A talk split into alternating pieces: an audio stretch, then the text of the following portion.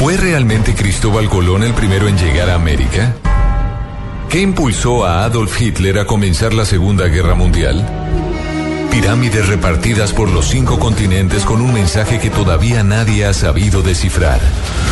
Todos los miércoles a partir de las 10 de la noche investigaremos junto a nuestro equipo de expertos los enigmas de la historia. Luna Blue, periodismo de misterio en la radio de Colombia. Los contenidos emitidos en este programa son opiniones de las personas que participan en él. Dichas opiniones no representan la posición de Blue Radio, por lo cual su interpretación es subjetiva de los oyentes del programa. El hombre camina por un mundo repleto de misterios. En este mundo se producen acontecimientos desconcertantes. Extraños seres aparecen hace miles de años en pinturas rupestres. Sorprendente imagen muestra incluso un aparato brillante que se mueve en el cielo. Enormes ciudades subterráneas de arquitectos desconocidos como las que hay en Oriente Medio. Ya en tierra le ordenaron que nunca dijera nada sobre lo que había visto. Un sinfín de pruebas que hacen que nuestra vida se convierta en un viaje hacia lo desconocido. fantasmagórica de un espíritu mirando su propio cadáver. Blue Radio abre un espacio para la investigación de fenómenos sobrenaturales. Uno de los astronautas se acercó al cráter y dijo, ya están ahí. Para que repasemos los hechos más insólitos de la historia, para que nos adentremos en las nuevas fronteras de la ciencia. Formado por un equipo de periodistas que les llevará hasta lo inexplicable. Luna Blue, periodismo de misterio en la radio colombiana. Luna Blue, por Blue Radio, la nueva alternativa.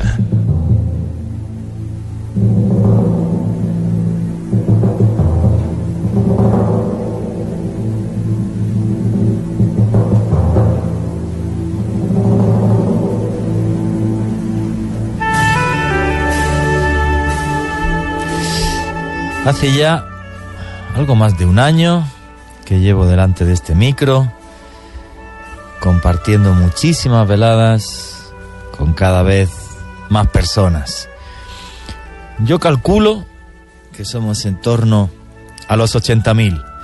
La mitad se me duermen a las 11 de la noche con el informativo, pero oye, 80.000 personas es mucha gente, es lo que cabe en el Santiago Bernabéu, en Madrid, para ver al, al Real Madrid. Es muchísima gente. Y en este año y medio, bueno, pues, pues no ha sido nada fácil hacer que la gente entendiera qué es esto del periodismo de misterio. Porque todavía voy por la calle y alguno me pide el tarot y la bola de cristal y esas cosas y, y la gente no era consciente, pues que el periodismo de misterio es leer, leer, leer, estudiar, trabajar, viajar, apuntar, documentarse y tremendamente feliz de- de- del cariño y sobre todo de- de- del apoyo de tantísima gente. Y hoy hago una introducción distinta por eso, ¿no? Sobre todo por el cariño que estoy recibiendo de muchísimas personas. Y la verdad que es que eh, cada día más me dejáis sin palabras. Ayer recibí un mail de una chica, no sé si es señora o señorita, no la conozco. Se llama Laura Peña. Es psicóloga y personal shopping.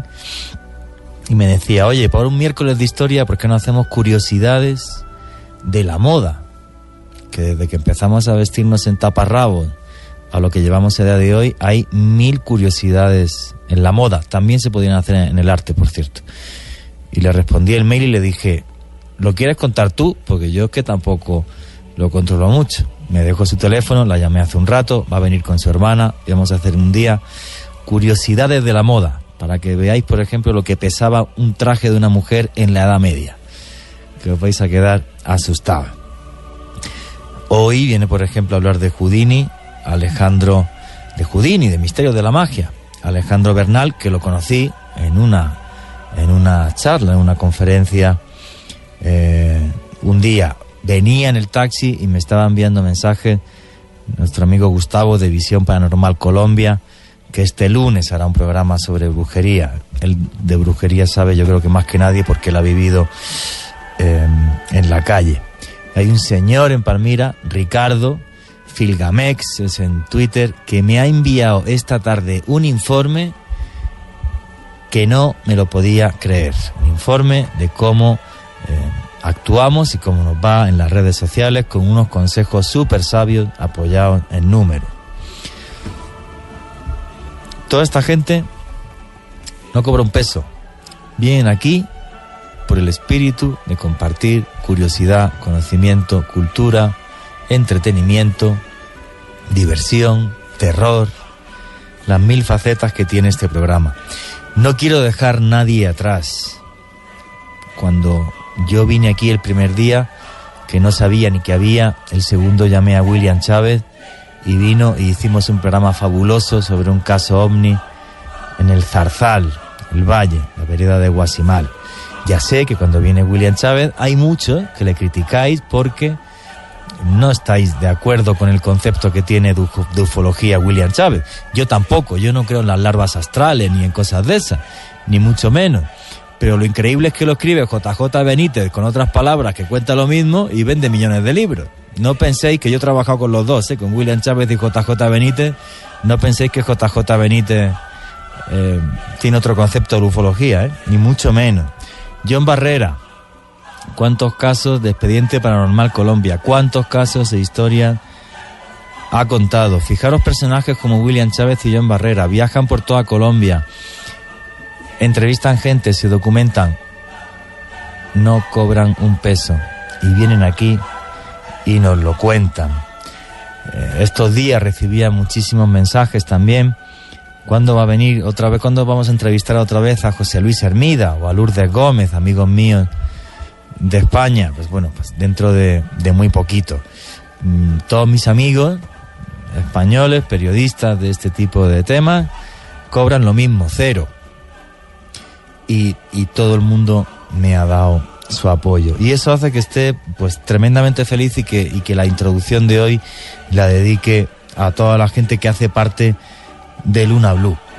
Vamos a ver, muchos me insistís y me pedís, ¿y cuándo Luna Blue va a estar en televisión? Ya está en televisión, los domingos a las ocho y media, se llama Más Allá y es un programa en, en Red Más. Lo podéis eh, ver y lo podéis ver online, lo podéis ver en la tele. ¿Algún día será un programa en Caracol? Pues casi con toda seguridad no, porque ni siquiera me reciben. Pero bueno, si un día quieren recibirme, a lo mejor, de todas formas, el domingo a las ocho y media tenéis más allá en, en- Red Más. Eh, dentro de muy poquito, eh, no sé si un mes, un mes y medio, saldrá una plataforma digital, una página web con vídeos. Yo creo que Esteban Cruz también va a estar, me lo comentaba, me lo comentaba ahora, y os contaremos misterio, pues en vídeo, pues con, además con una productora, por cierto, súper importante de, de este país. Entonces, bueno, pues seguimos avanzando y aunque, bueno, pues ya, ya os digo, tenéis eh, más allá en, en los domingos a las ocho y media, dentro de poco estará esa plataforma digital. Eh, yo tengo algún proyecto loco ahí, pero, pero más bien de documentales y de cosas que no sé si cuajarán o no cuajarán, pero después de vivir, bueno, de estos dos años y medio que llevo en América Latina, empiezo a caminar en ese sendero que no sé a dónde me llevará. Y entonces hoy estaba reflexionando sobre todo esto. Y, y quería deciros a todos, primero, muchas gracias toda la gente que apoya este programa. Rafa Arcila, que está ahí, que retransmite el programa prácticamente todas las noches desde su celular. eh, por si alguien quiere verlo, el otro día entraron 2.000 personas a ver, el, a ver el programa.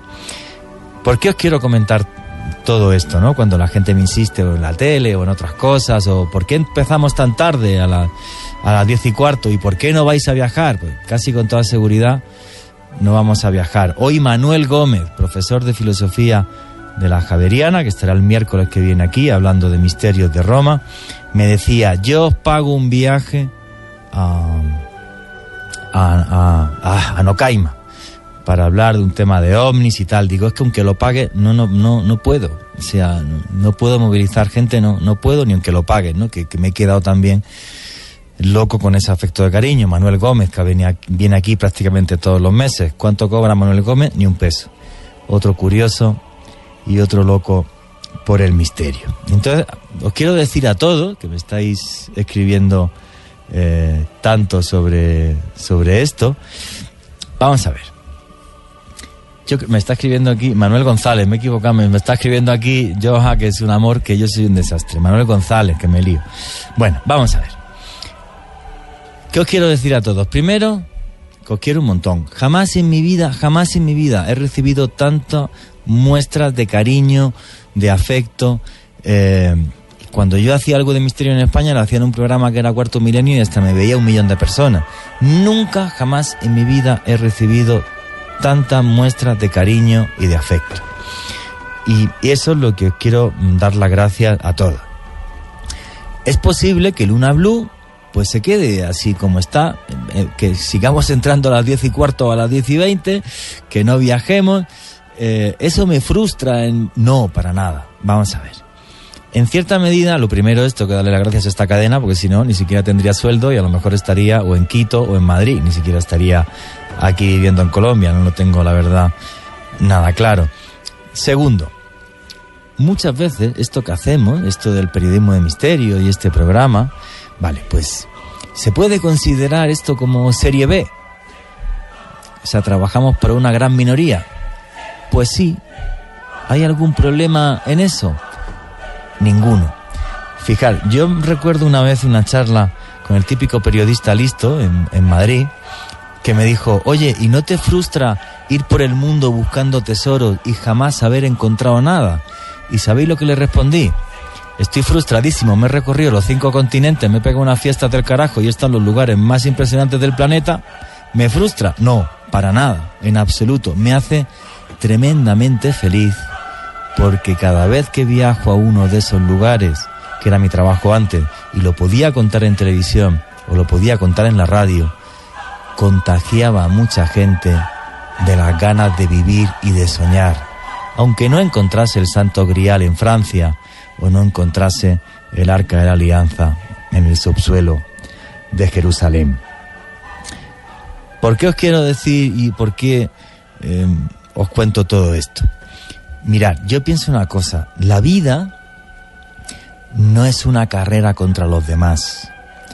La vida es una carrera contra uno mismo, con las cosas que quiere hacer en la vida. Muy posiblemente yo nunca tenga un programa de misterio eh, aquí en Colombia en televisión que pueda competir con los payasos estos que buscan fantasmas con sacos de azúcar y, el otro día creo que les atacó un bebé de un chulo en no sé qué sitio, ¿no? De esas estupideces, ¿no? Eh, ganaré mucho menos dinero, tendré menos audiencia. ¿Sabéis lo feliz que duermo? ¿Sabéis lo feliz que soy? Porque yo no le miento a nadie. Yo cuento historias curiosas que se salen de lo normal, que a mí me parecen entretenidas y cuando veo el afecto de la gente, pues me encanta. Y no debería frustrarnos a ninguno, pues que no volvamos a salir o que entremos a las diez y cuarto. Seguimos siendo una gran familia y, y ya está. Yo no, no soy adivino, no, no tengo no tengo esa, esa capacidad, ese, ese poder. No sé cuál será el futuro de este programa. Yo espero que este programa, la verdad, dure muchos años y todas las noches nos ayudáis a eso todas las personas que tuiteáis. ¿Por qué? Porque hoy día las redes sociales son muy importantes y cuando somos tendencia, obviamente hace que la cadena se fije en nosotros. Pues ojalá esto dure muchísimos años. Yo espero que sí. Aquí estamos un equipo que somos una gran, una gran familia. ¿Y sabéis lo importante de Luna Blue? Que sé que nunca le voy a ganar a la competencia, seguramente, que tiene 300.000 oyentes y yo estoy en 80.000. La competencia en radio, por cierto, que tienen otra visión del misterio, pero que sí es verdad que no, no le engañan, no, no mienten, no, no, no, le engañan a la gente, simplemente tienen otra visión del misterio, donde aparece el esoterismo, evidentes y cosas, y me parece respetable. Yo no la comparto, pero me parece totalmente respetable. Mira, ¿sabéis lo importante de esto, de un programa como Luna Blue? Hoy me estoy enrollando mucho, creo que ya llevo ya hablando como ocho minutos. Bueno, da igual. Eh, ¿Sabéis lo importante de un programa como este? Sembrar una semilla de curiosidad en la gente. Hacer que la gente sean librepensadores. Hacer que no nos creamos todo lo que nos dicen. Hacer que seamos críticos. Impulsar en mucha gente el sentimiento de intentar ver la realidad con otros ojos, con el alma y la curiosidad de un niño, con la capacidad eterna de ilusionarnos. Eso es lo que hace Luna Blue. Y posiblemente siempre seamos un programa de serie B, lo cual no me importa un carajo. Lo importante es que si conseguimos plantar esa semilla, habrá periodistas y habrá gente que se apuntará a esto y sabéis lo que pienso y muchos diréis que estoy loco. Que con programas como este y contando las cosas así, con el alma y con el corazón, conseguimos una sociedad mejor. Muchas veces yo he publicado seis libros, ¿no? Si es cierto que mis libros de Egipto, sobre todo el último, se vendió en medio mundo. Mi último libro, Expedición a los Mundos Perdidos, por cierto, lo tenéis en librería panamericana, em, pues yo creo que habré vendido dos mil ejemplares. Eh, me frustra eso en absoluto, con que una de esas dos mil personas me escriba y me diga que se la ha pasado bien, que no ha sido una, ya son muchas, me siento tremendamente feliz. Entonces es eso, nunca olvidemos, nunca, nunca, nunca olvidemos que competimos con nosotros mismos. Lo que hagan los demás me parece genial por todos. Si alguien pues claramente miente, lo diré, no me esconderé para, para decirlo y luego cada uno pues allá con su vida y que sea feliz. Qué bonita es la curiosidad, qué hermoso es el misterio, qué hermoso es ser libre pensador, no seguir ninguna escuela, se llama ser iconoclasta. Y eso es lo que hace este programa. Buenas noches, lunáticos. El numeral de hoy es Magia Luna Blue. Repito, Magia Luna Blue. Vamos a hablar de ilusionismo, del comienzo de, de la magia, del ilusionismo, de la vida de un personaje fascinante que es Harry Houdini, el hombre que desafiaba ni más ni menos que a la muerte otra forma de ilusionarnos a través de lo que hacían este grupo de locos y de magos. Mi nombre es Juan Jesús Vallejo, los que queréis seguirme en redes sociales, mi Twitter es arroba Juan G. Vallejo y esto es Luna Blue, periodismo de misterio en la radio de Colombia. Serie A, Serie B, no lo sé, por público quizás seamos todavía Serie B, aunque estamos en radio hablada segundo, los segundos en nuestra franja.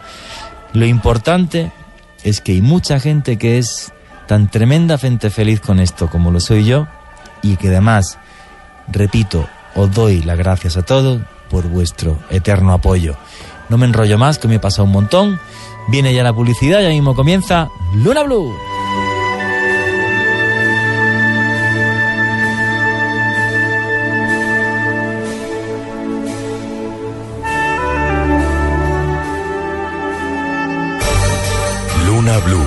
Periodismo de misterio en la radio colombiana. Luna Blue. De lunes a jueves a las 10 de la noche por Blue Radio. La nueva alternativa. Luna Blue. Periodismo de misterio en la radio colombiana. Luna Blue. De lunes a jueves a las 10 de la noche por Blue Radio. La nueva alternativa.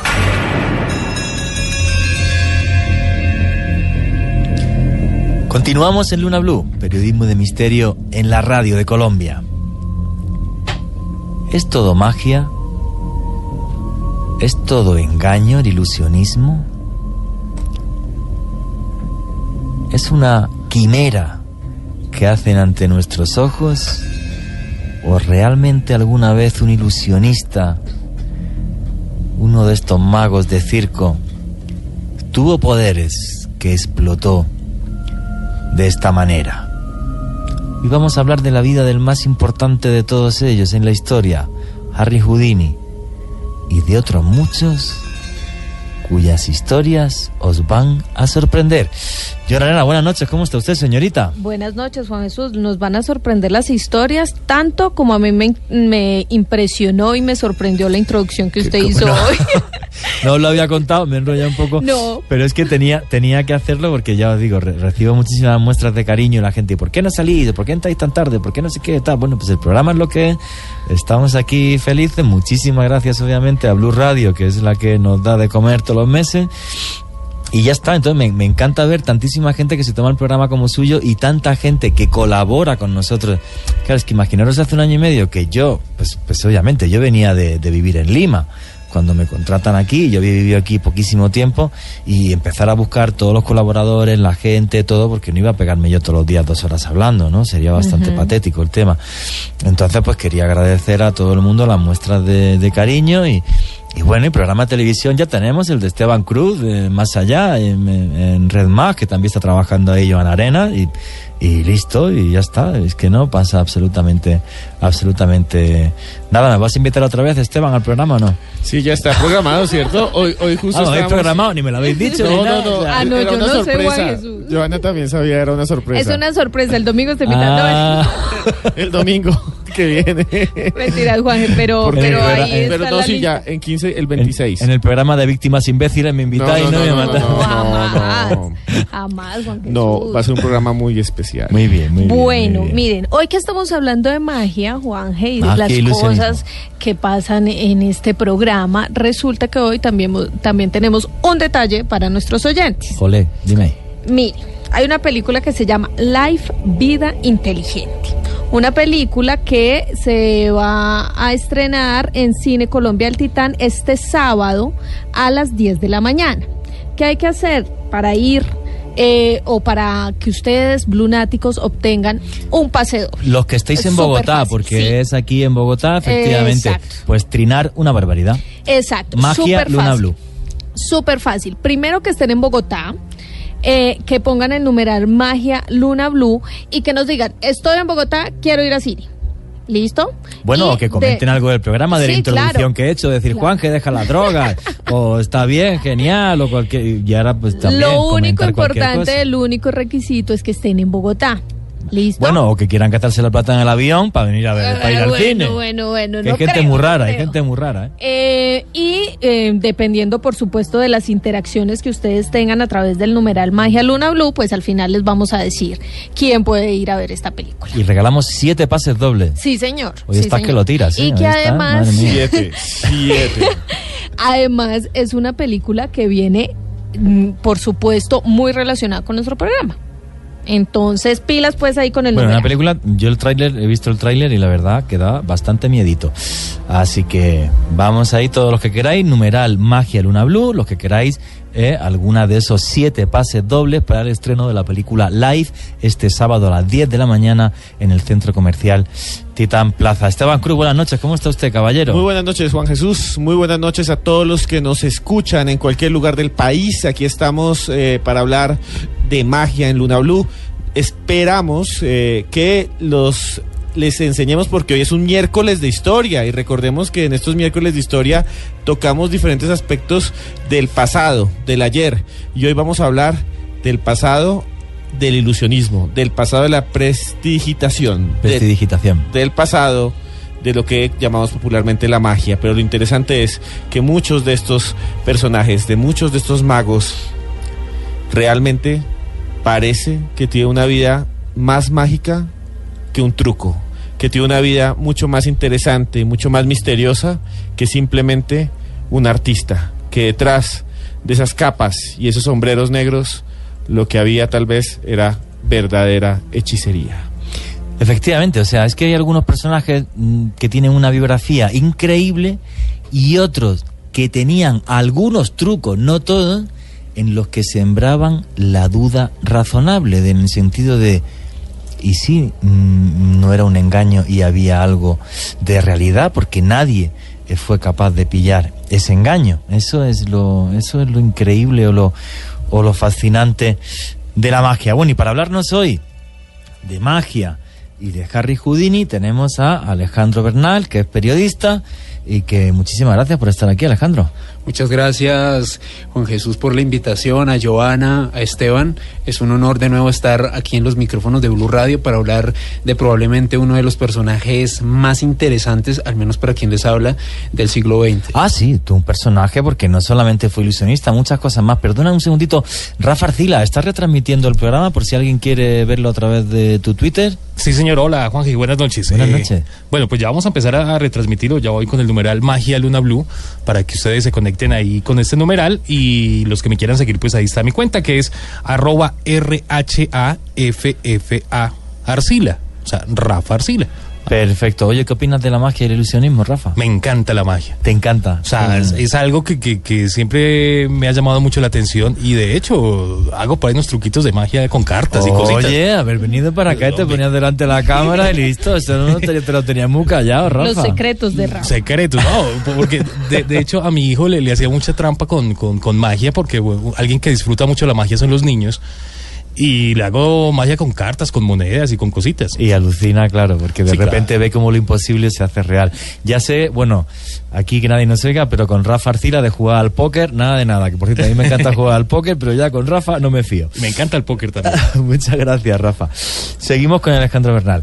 Harry Houdini, realmente un personaje fascinante. Un tipo que era capaz de desafiar la muerte casi a diario. Un tipo que tenía una apuesta que se hacía con cualquier persona que quisiera desafiar lo que es amárreme con una cuerda, con los nudos que usted quiera, y si no soy capaz de soltarme, eh, le pago 25 dólares. Jamás pago un dólar. Sí, señor. O sea, qué habilidad, ¿no? Totalmente, Juan Jesús. Eh, Eric Weiss, como se llamaba en realidad de Harry Houdini, fue Eso una cuéntanos de- persona- desde niño, ¿de dónde viene Harry Houdini? ¿Quién es? Porque además era, era de origen judío, se escapa de casa. Cuéntanos la historia un poco de quién era ese personaje de Harry Houdini que hace historia en el siglo XX, bueno, más que en el siglo XX a nivel mundial y para siempre sobre el tema del ilusionismo.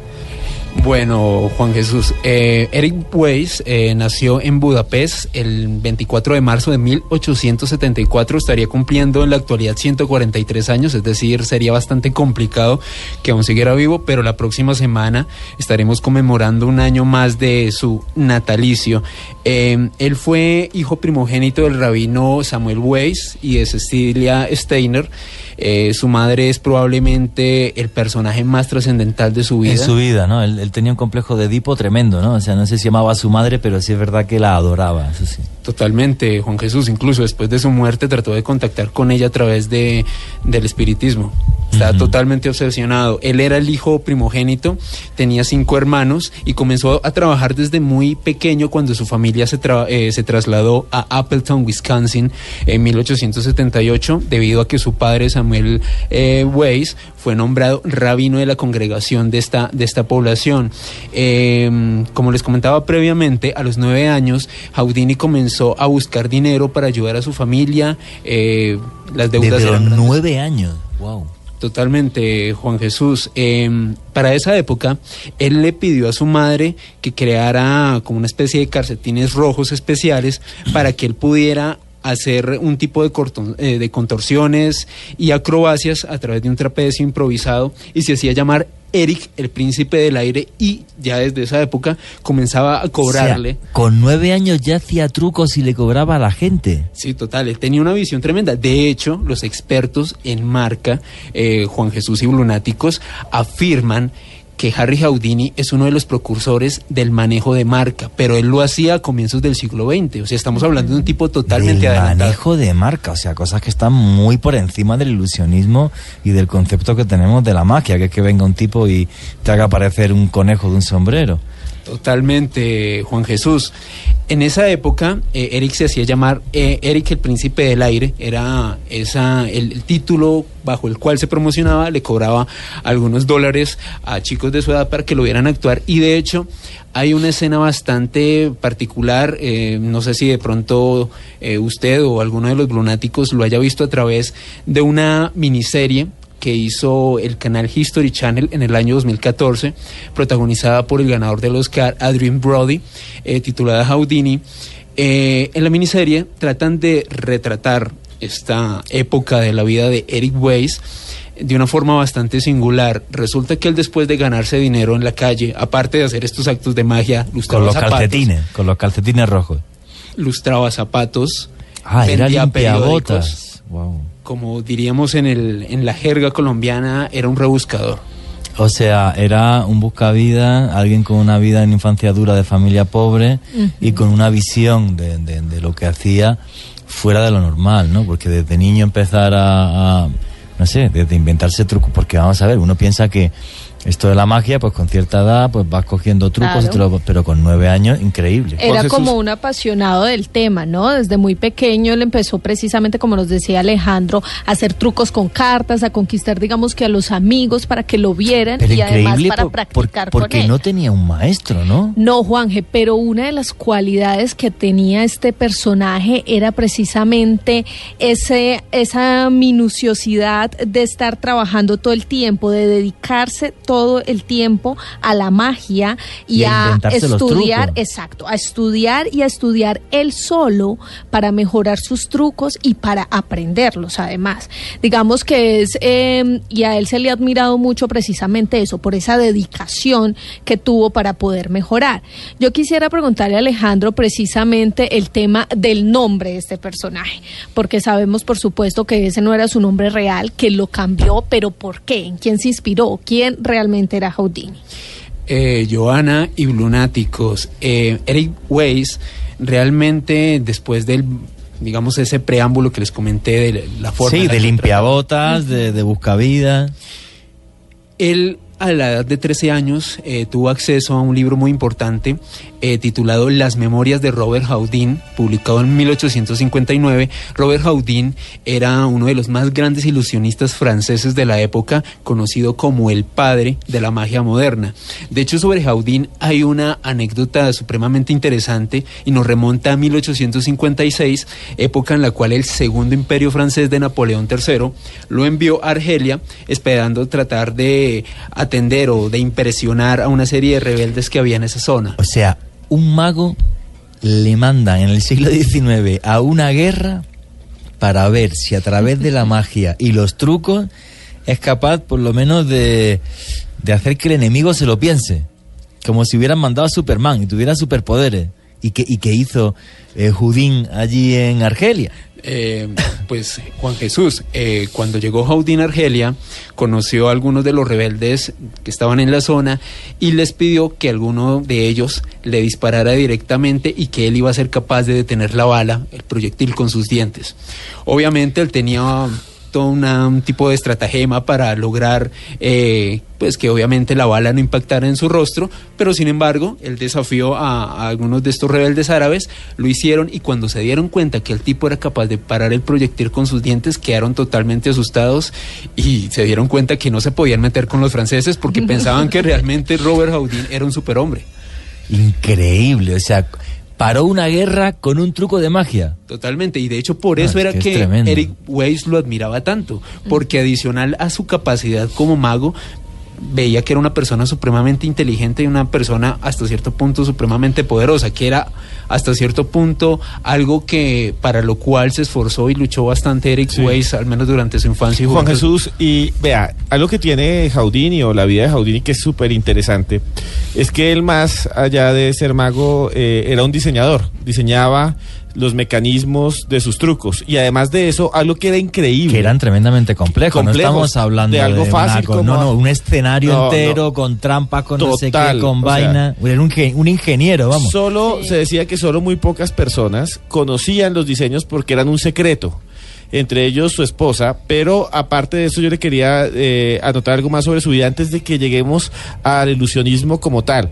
Y es que Houdini también desde pequeño era una persona que estaba obsesionada con el físico, con el ejercicio.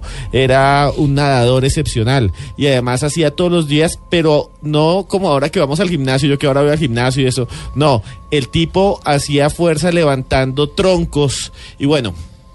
De Wow. hecho, Esteban, complementando lo que usted dice, eh, Houdini durante parte de su infancia y adolescencia fue un gran deportista, practicaba natación y atletismo y uno de sus mentores, eh, tanto en las disciplinas atléticas como en la magia e incluso el espiritismo, fue Joseph Francis Ring, quien fue un mago y escéptico de la época. En aquel entonces, Ring comenzó a llevar a, al otrora, Eric Weiss, a ciertas sesiones espiritistas y le enseñó la clase de trucos que hacían los charlatanes de la época, por lo cual Houdini, aparte de ser mago, conocía todas las argucias que utilizaban estos personajes para engañar a la gente de la época. Y por eso luego, tiempo después, se dedicó a ir recorriendo Pero y a luego, desmentirlo. luego, luego, Sí, cont- sí, luego sí. contamos eso porque fue por la muerte de su madre y demás, que fue, que fue realmente detonante, porque él también hizo sesiones de espiritismo engañando a gente. Sí, ¿eh? señor.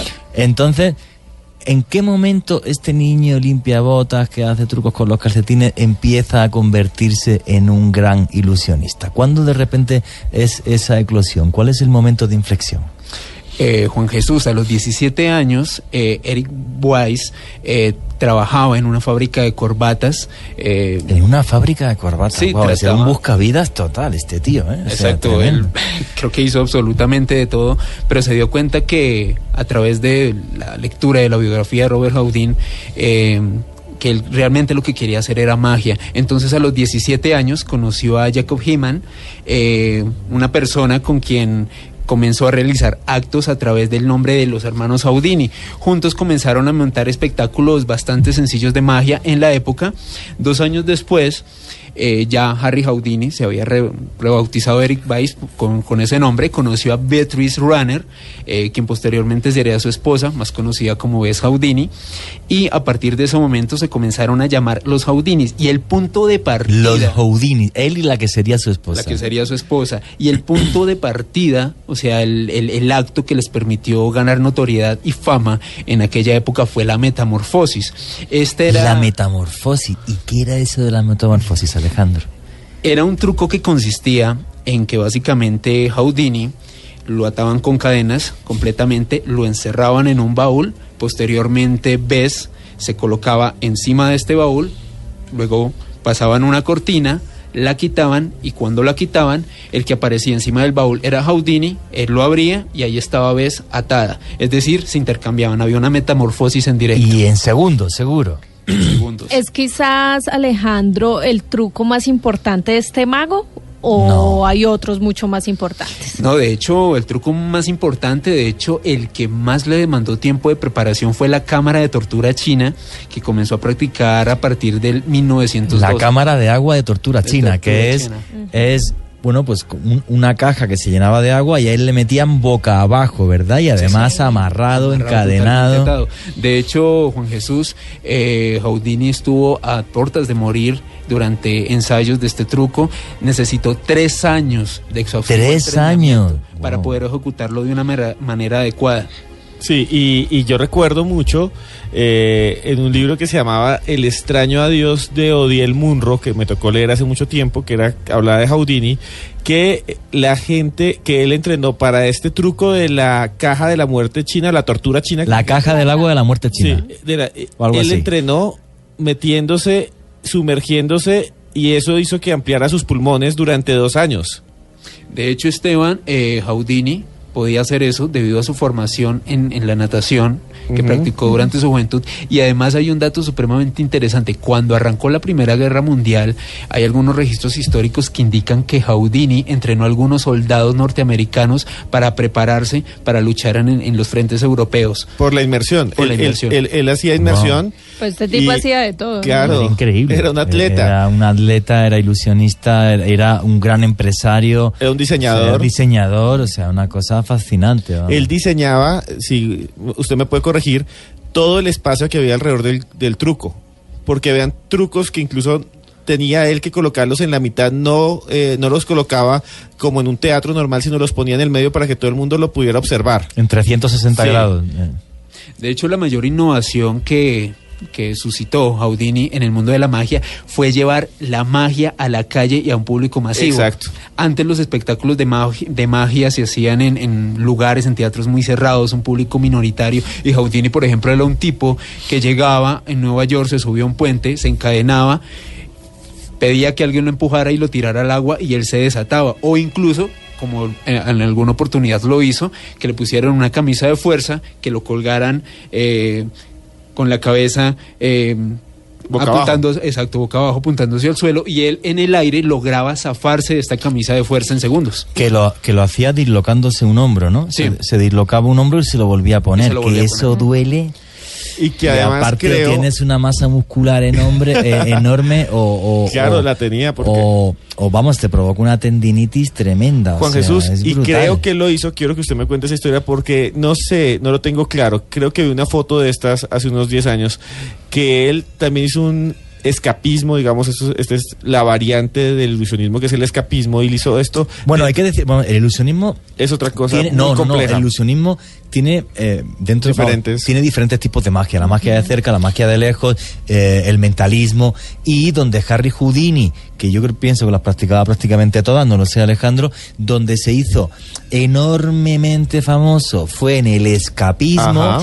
pues eh, pues por eso de, oiga, amárreme usted como quiera, que le pago 25 dólares si no soy capaz de soltarme. Y luego también, porque esto del escapismo, y, y corrígeme si me equivoco Alejandro, y vosotros igual, eh, le permitió hacer espectáculos para grandísimas Exacto. masas. Allá iba yo. Esa es la clave. Juan Jesús, allá iba yo y es muy rápido para terminar la idea y que siga Joana. Acuérdense que el numeral nuestro de hoy es Magia, Luna Blue, todas las preguntas que tengáis para Alejandro. Sí, entonces hay una cosa que es interesante.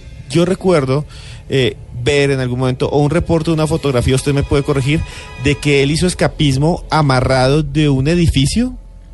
Si es, si es verdad, en Nueva ¿Cómo? York. ¿Cómo? Sí, es que, que lo amarraban desde un edificio. Sí, ¿Cómo sí, era sí. esa vaina? Sí, sí, fue cierto. Eh, Houdini buscaba sobre todo ese tipo de manifestaciones eh, grandes frente al público. Él, digamos que de alguna u otra forma lo veía como un reto no solo personal, sino como una forma de mejorar sus habilidades y en efecto, él realizó muchas de estas exhibiciones, como dice Esteban, en edificios en, en New York, completamente atado, completamente maniatado. Ah, y colgado. Y colgado. Y de hecho, adicionalmente, previo a este tipo de exhibiciones, él le pedía a la gente, principalmente a los tipos que veía más fuertes, más grandes y con mayor capacidad de, de agredirlo, que le propinaran un golpe en el pecho y que él era capaz de soportar cualquier golpe.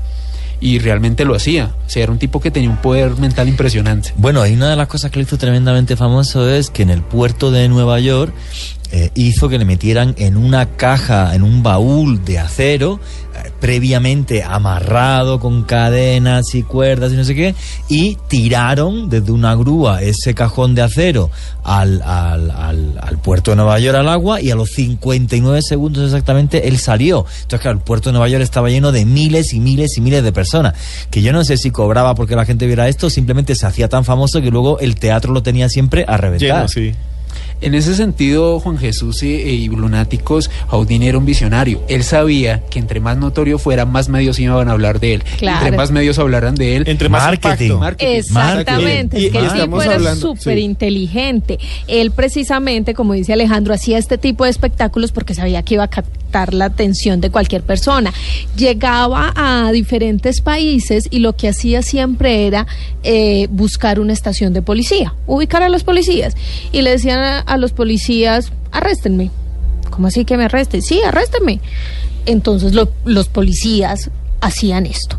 Y de un momento a otro eh, se empezaba a rodar la información de que estaba el mago allí, de que se iba, que iba a ser ahora un truco, llegaban los medios, llegaba la gente, y así era como él empezaba a captar la atención de los lugares a los cuales llegaba. Puro marketing, Sí, o sea, el señor. tipo era Es súper que inteligente. Pensemos que es un mundo sin internet, incluso sin televisión. Es un mundo en el cual Sin la nada. comunicación es más lenta. Entonces, que la gente viera esto en la calle para ellos era la experiencia de su vida. Y Ya todos querían ir al teatro. Claro, es claro. que ver a Houdini salir de un barril del puerto de Nueva York fue la experiencia de la vida de toda esa gente, los marcó para siempre y no hay efectos especiales, no hay trucos, no hay trucos en el sentido visual, ¿no? No hay trucos en el sentido digital, hay otras cosas y esto era impactante.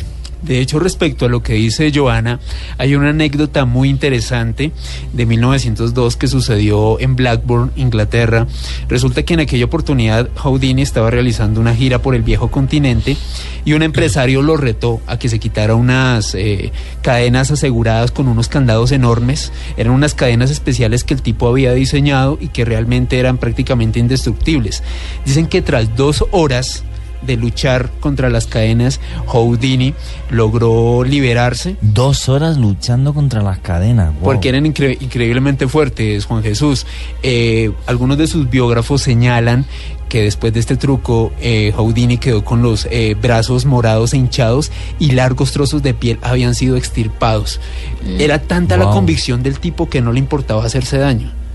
Era simplemente Bueno, pero, lograr el pero, truco. pero qué poder mental, porque no estamos hablando de un pequeño daño, estamos a dos horas luchando contra cadenas, Sí. arrancarte tiras de piel y quedar con los brazos completamente amoratados durante, no sé, semanas y con, con desgarros musculares, wow, o sea, el tipo era... Qué, qué punto honor, ¿eh? Sí, de hecho esta anécdota está contada en el libro La vida secreta de Houdini.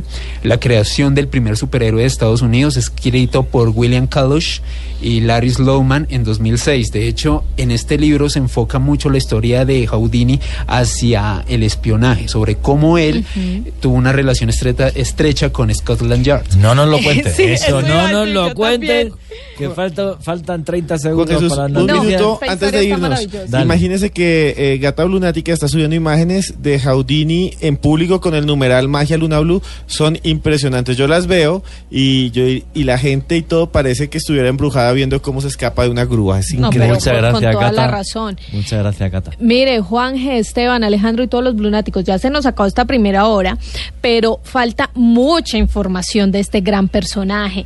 Eh, el tema de su mamá, que lo vamos a ahondar en la siguiente hora. El tema de si trabajó o no para el gobierno de los Estados Unidos. El resto de sus trucos, su muerte, que también es toda una telenovela. Muchas cosas más en la siguiente hora. Efectivamente, hablando de un personaje fascinante en hoy, que es miércoles de historia, que no lo había dicho, que soy, soy un, un desastre total.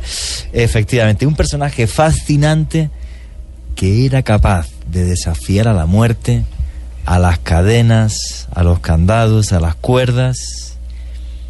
Y os vamos a contar muchas más cosas en esta segunda hora, porque incluso intentó comunicarse en infinidad de ocasiones con el más allá. Bien, ya el informativo, ya mismo sigue Luna Blue.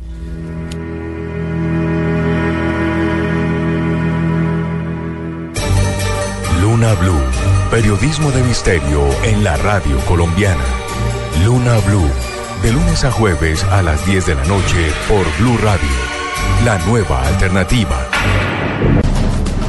¿Fue realmente Cristóbal Colón el primero en llegar a América? ¿Qué impulsó a Adolf Hitler a comenzar la Segunda Guerra Mundial? Pirámides repartidas por los cinco continentes con un mensaje que todavía nadie ha sabido descifrar. Todos los miércoles a partir de las 10 de la noche investigaremos junto a nuestro equipo de expertos los enigmas de la historia.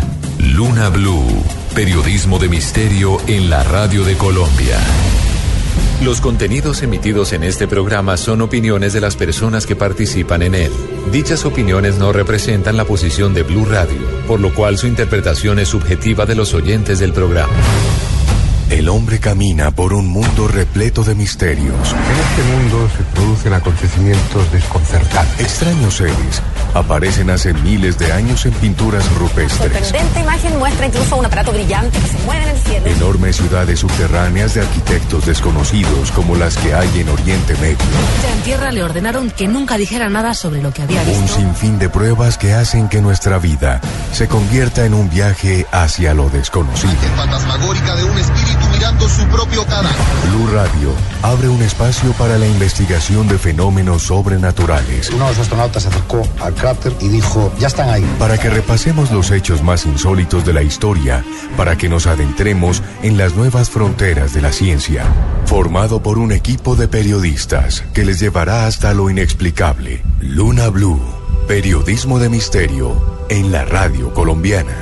Luna Blue, por Blue Radio, la nueva alternativa.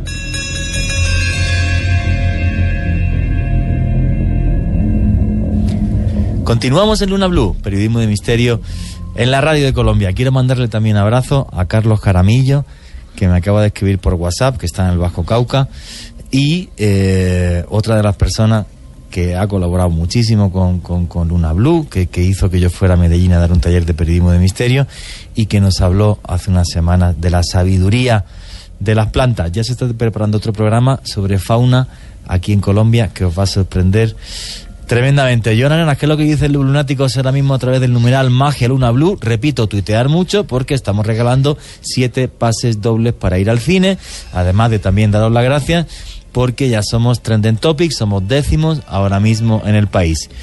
Joana Arenas, que si sigue con el Yo no sé computador poseído, se le y se apaga. Yo. Joana me está asustando. Pasó Yo ayer, no sé. justo cuando iba a leer ¿Siete, Twitter, señor? y ahora, Séptimos del país. Ah, muy Séptimo bien. del país. Muchas gracias, Alejandro. y ahora sucede lo mismo, Juan Jesús. Yo creo que este computador No, yo está creo que, que está extraño. ¿Seré poseída.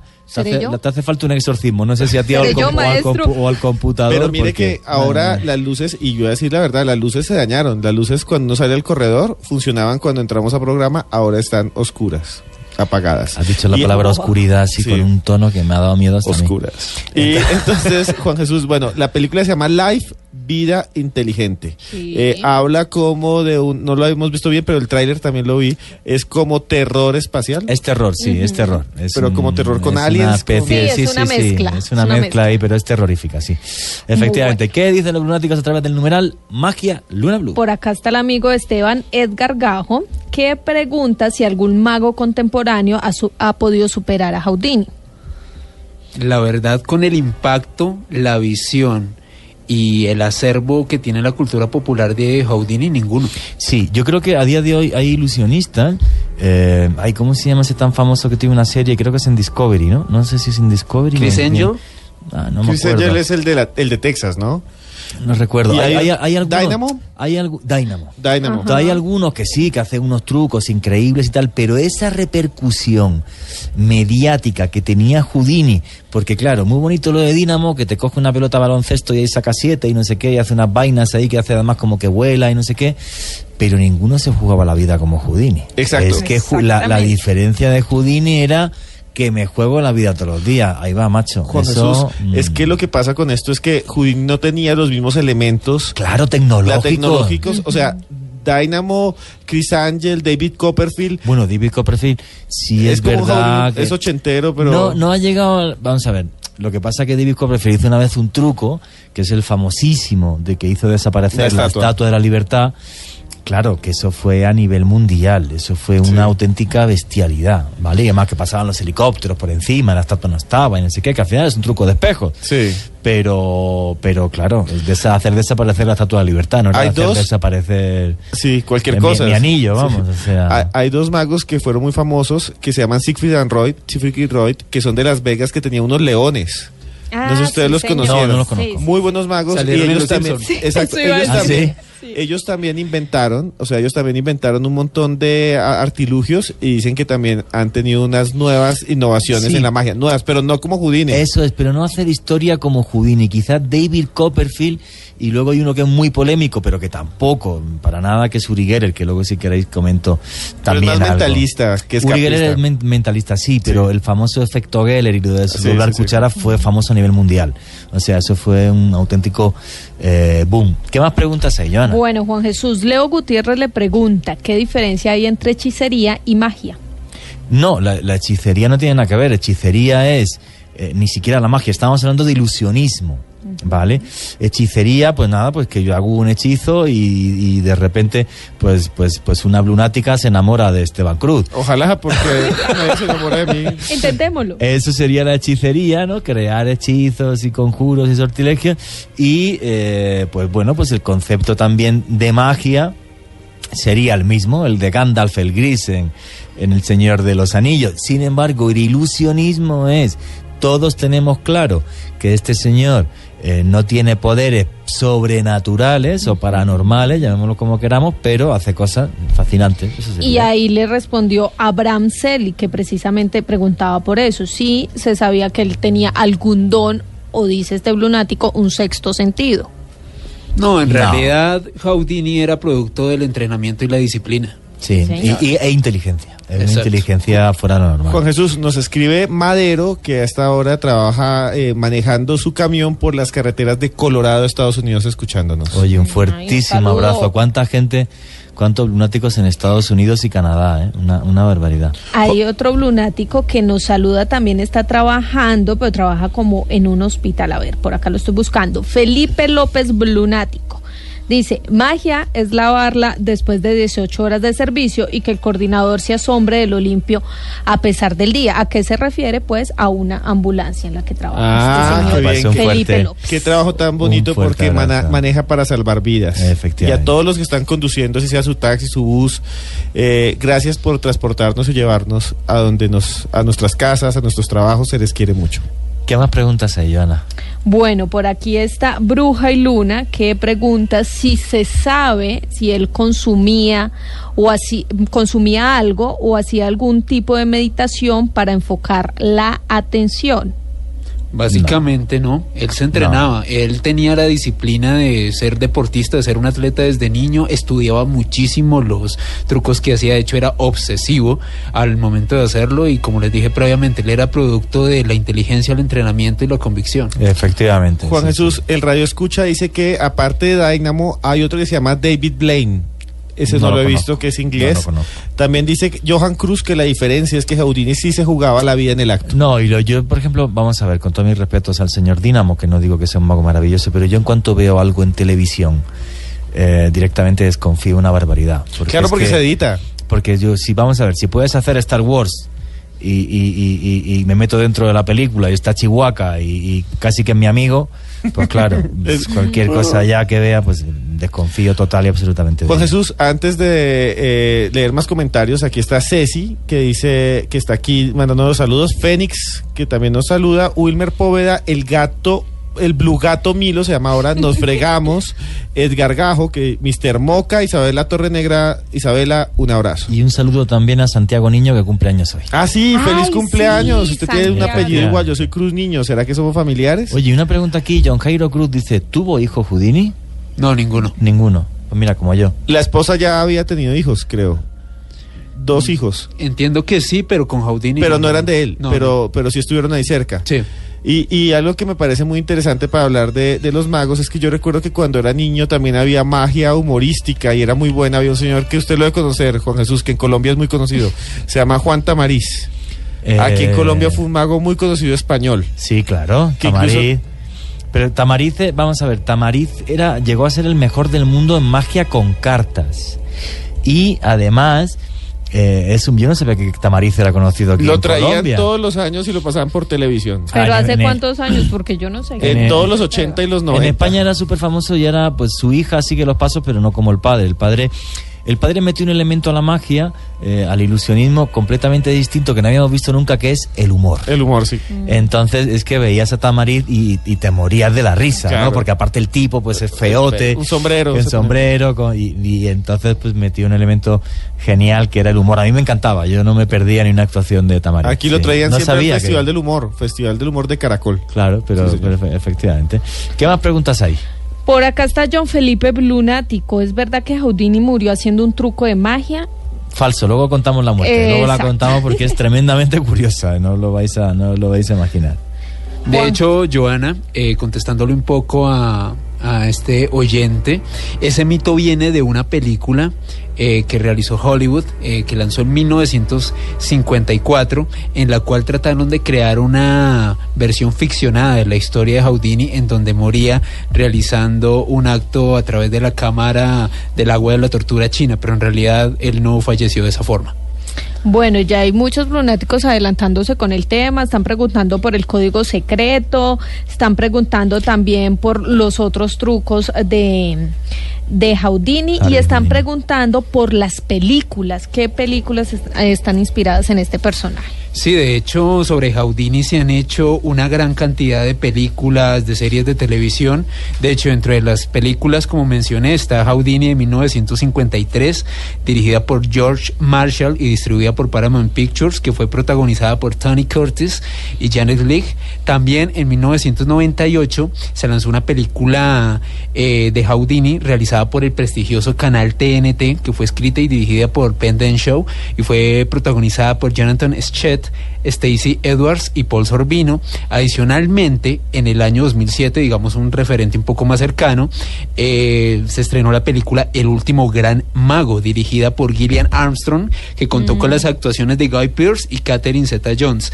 Adicionalmente, está una miniserie que le recomiendo a todo el mundo, que es Houdini, que fue lanzada por History Channel, fue dirigida por Uri Eder, eh, director alemán y fue protagonizada por Adrian Brody, como les comentaba previamente, él ganó el premio Oscar por su papel en la película El pianista y es una miniserie de dos películas que combina elementos de realidad y ficción, que se inspiró en un libro titulado Houdini, una mente encadenada, un retrato psicoanalítico del novelista estadounidense Bernard C. Meyer y finalmente el año pasado lanzaron Houdini y Doyle, haciendo referencia a Sir Arthur Conan Doyle.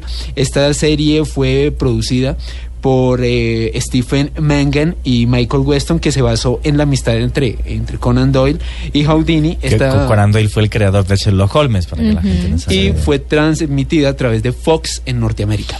Están Ahí tienen la- para escoger. La que no, ver. que quieren ver No, películas aquí sobre Houdini. Alejandro Bernal se documenta, pero bien. Están preguntando por la película El, El ilusionista también, si estaba basada. Yo que no recuerdo El si he visto ilusionista no, ilusionista pero el gran truco sí.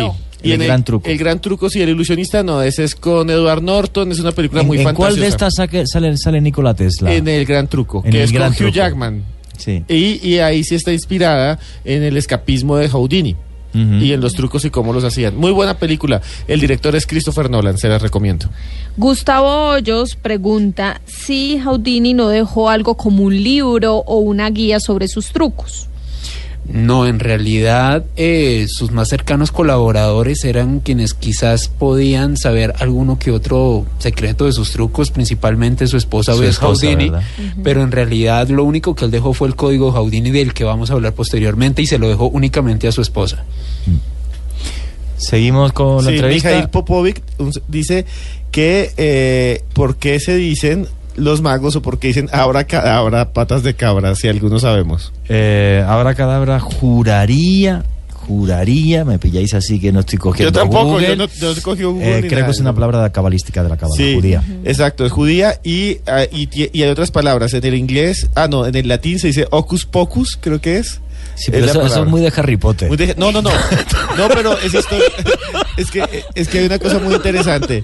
Eh, o- Ocus Pocus y los demás, eh, y en español es abracadabra, y hay otra palabra más. Son palabras que sí tienen una tradición antigua. Y hay una cosa muy interesante de Harry Potter que vamos a hablar de pronto algún día, que muchas de las cosas que salen ahí están inspiradas realmente en hechos, en mitos, en leyendas, en personas que Pues nada, existieron. Lunáticos, contarnos abracadabra y ocus pocus a través de Sí, porfa. vosotros que tenéis ahí el Google rápido, a ver de realmente si tienen tradición o no tienen tradición historia, a través del numeral magia luna blue. Y a través del numeral Magia Luna Blue, Alberto Cano pregunta, Houdini es producto del entrenamiento, pero no utilizaba la sugestión hipnótica.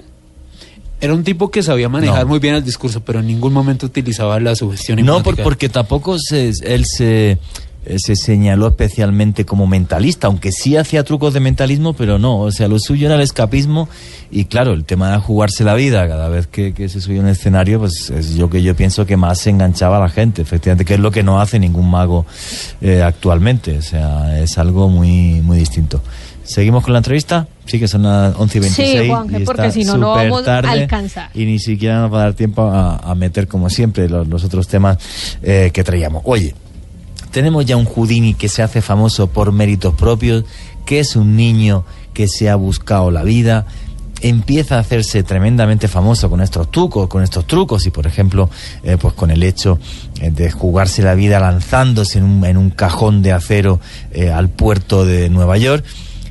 Se hace tremendamente famoso, empieza a ganar mucho dinero y de repente los servicios secretos británicos y norteamericanos se fijan en él. ¿Y por qué? Eh, Juan Jesús, eh, Houdini era una figura supremamente atrayente para el público, todo el mundo quería tener en contacto con él, por ende para él era muy fácil obtener información de gobiernos y de las altas jerarquías o monarquías o gobernantes que había en el viejo continente. De hecho, esto se remite, eh, como les decía previamente, a un libro que se llama La vida secreta de Houdini, la creación del primer superhéroe de Estados Unidos que escribieron Kalush y Sloman en el 2006. En él relatan que Houdini fue espía de Scotland Yard y que a su vez Houdini le siguió la pista a anarquistas rusos y persiguió a falsificadores de moneda para el servicio secreto también de los Estados Unidos. De, de O hecho, sea, trabajó para los dos, para Scotland Yard y, pa- y para la... Uno, en aquel tiempo no existía la CIA, para los que fueran. sí. Servicios secretos de, Servicios secretos de Estados Unidos. De hecho, de acuerdo a, este, a esta publicación, Juan Jesús y Lunáticos, eh, Houdini, aprovechando su trabajo de mago, viajó por Estados Unidos y el mundo entero y en sus giras recopiló información para diferentes agencias policiales. Los autores de este libro eh, establecieron una conexión en donde determinaban que William Melville, quien fue un importante espía británico de Scotland Yard, en varias de sus escritos y correspondencia personal mencionaba a Houdini. Así Wow. que es muy factible que él estuviera realmente involucrado con... eh, Bueno, y luego otra cosa. Era un espía que, y y era un tipo que presumía de que ninguna cerradura del mundo era capaz de resistírsele. Con lo cual, claro, como espía tenía todos los poderes. De hecho, Juan Jesús, eh, cuando Houdini tuvo la oportunidad de visitar Rusia en 1903, se presentó ante la policía y los persuadió a que, a que lo encerraran en un caret. Caret era como una especie de jaula sobre ruedas en la cual transportaban a los prisioneros a Siberia. O sea, era básicamente un castigo incluso bastante fuerte en aquella época y Houdini logró escaparse. Se escapó. Mientras de- lo movían. De hecho, esta anécdota está contada por el escritor J.C. Cannell en el libro Los secretos de Houdini, eh, publicado en 1926. Y en esta publicación, Cannell eh, declara que Houdini de alguna manera destrozó el piso de metal para poder escapar de este caret. Ah, escapó a lo bruto, o sea, destrozando el piso de metal, pero no se sabe cómo pudo hacerlo. Increíble. Muy, muy loco ese personaje. Pero bueno, eh, este personaje también hizo parte del cine. Él como tal actuó en una cantidad de películas, tengo entendido, ¿no? Sí, de hecho fue precursor. eh, digamos que uno de sus grandes rivales de la época era el mismo Charles Chaplin. eh, obviamente una de las grandes íconos del siglo de- del cine del siglo XX y por su parte Houdini lo que hacía en esa época era eh, presentar un acto de magia pero cortarlo en la parte culmen, en, en- en el desenlace, para hacer que el público pudiera ir a otra función a ver qué sucedía finalmente con, con sus actos de magia. No, es que este personaje sí No, la no, tenía es clarísima. es brutal, o sea, Y es tremendo. Y hay una cosa que también es interesante eh, de Houdini, que él, aparte de eso, se dedicó también, y esta es la pregunta que le tengo, a de alguna manera desnudar o mostrar los los fraudes que había en torno al espiritismo. pero más de eso, eh, también demostrarle a los otros magos que él se podía saber sus trucos y había una Sí. competencia en la época terrible. Entonces dicen que Houdini se iba disfrazado sin que supieran que era Houdini, se metía a los teatros de los competidores, miraba el truco y después salía y en su teatro el comienzo decía, ¿ustedes van a ver al Gran Roy? Pues les voy a decir qué es lo que él hace. Y les mostraba cómo era el truco. No. Ah, sí. Pero tremendo. Claro, ahora vengan aquí y lo cito a él para que venga a ver si quiere, si me descubre a mí. No. Y nunca le descubrían los trucos a él. O sea, el tipo era también un provocador. Claro, si va a los compañeros, a los otros magos y mostraba sus trucos en público, ¿para qué? Para decir, ellos, esos- ellos no son buenos, yo soy el mejor. No, tremendo. Tenía también un poco de ego el hombre, ¿eh? era un poco ególatra, un poco megalómano. Por algo se hacía llamar el Gran Houdini. El gran Houdini, no, tremendo. Pero además era tan ególatro Juan Jesús que él iba a los actos de magia del resto de magos, pero eh, él se cuidaba mucho de que los magos, su competencia, no le mm, copiaran sus trucos. Entonces, ¿sabe él qué hacía? De hecho, llegó a patentar uno de, uno de sus trucos, que no recuerdo exactamente si era la camisa de fuerza o la cámara de tortura china. Alguno de los dos, ya Alejandro nos ayuda con ese dato. Él lo patentó para que ningún otro mago lo pudiera hacer. Y ninguno de sus trucos podía eh, hacerlo ningún otro mago, porque si no, él sencillamente Lo demandaba. lo demandaba y los jodía. Entonces él sí podía ir a, lo- a los trucos de los otros y los destrozaba, pero él se protegía muy bien para que no Lo que pasa fueran es a que jugar me con su imagino que él podía patentar sus trucos por los mecanismos que tenían tal y por la complejidad de los mismos, me imagino, ¿no? Que tampoco soy un experto en patente. Oye, vayamos a la obsesión de Houdini por el espiritismo y a la obsesión de Houdini por eh, desmontar muchas de las sesiones espiritistas porque eran un total y absoluto fraude. ¿En qué momento Houdini se obsesiona con el espiritismo? Para esto tenemos que remontarnos a julio de 1923, eh, digo, perdón, de 1913, que fue la fecha en la cual falleció su madre, Cecilia Steiner. En ese momento, Houdini ya era una figura mundial supremamente importante. En ese momento se encontraba efectuando una gira por Europa, más precisamente en Copenhague. Eh, cuando recibió la noticia de su madre, quedó totalmente devastado. De hecho, los biógrafos del el gran Harry Houdini afirman que todos los niños viven con el temor de que sus padres mueran.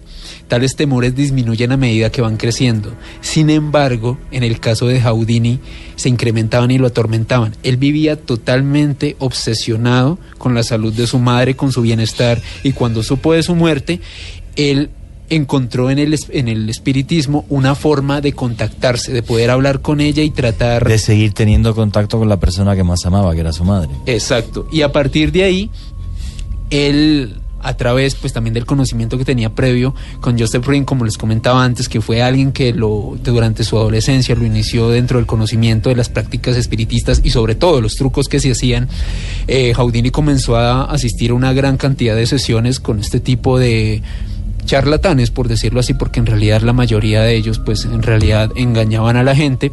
Eh, él asistía a estas funciones, destapaba el fraude, recibió amenazas de muerte por eso. A raíz de eso tuvo que comenzar a entrar de incógnito a estas tipos de sesiones, porque donde veían que Jaudini iba a entrar, obviamente ellos sabían que iban a develar el, el, truco y pues obviamente se iba a desacreditar toda esta función. Y de ahí viene, de hecho, su relación estrecha con Sir Arthur Conan Doyle, quien es el escritor de Sherlock Holmes. El creador de Sherlock Holmes, sí.